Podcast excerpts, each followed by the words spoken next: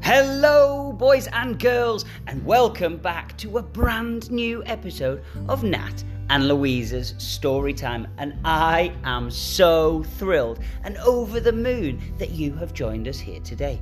We have our story number 123, which is Grandma's Christmas Wish by Helen Foster James. So I hope you're sitting nicely, and let's begin. Your grandma loves you. I love you, I do. Jingle bells, baby, adorable you. My wish for Christmas is certain to be some kisses and hugs from you just for me. We'll have our stockings, and under the tree, there will be presents for you and for me.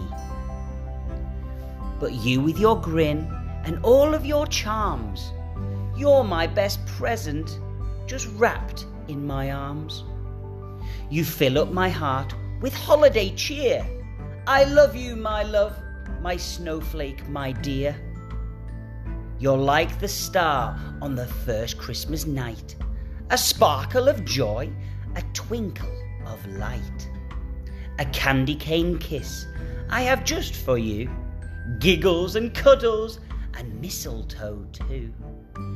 You're a grand baby, an angel, it's true, and no gift could be as precious as you. That was a fantastic little short story, which I really, really enjoyed, and I love going to my grandma's. Do you like going to your grandma's? Have yourself a wonderful, wonderful day. Take care, stay safe, and see you soon.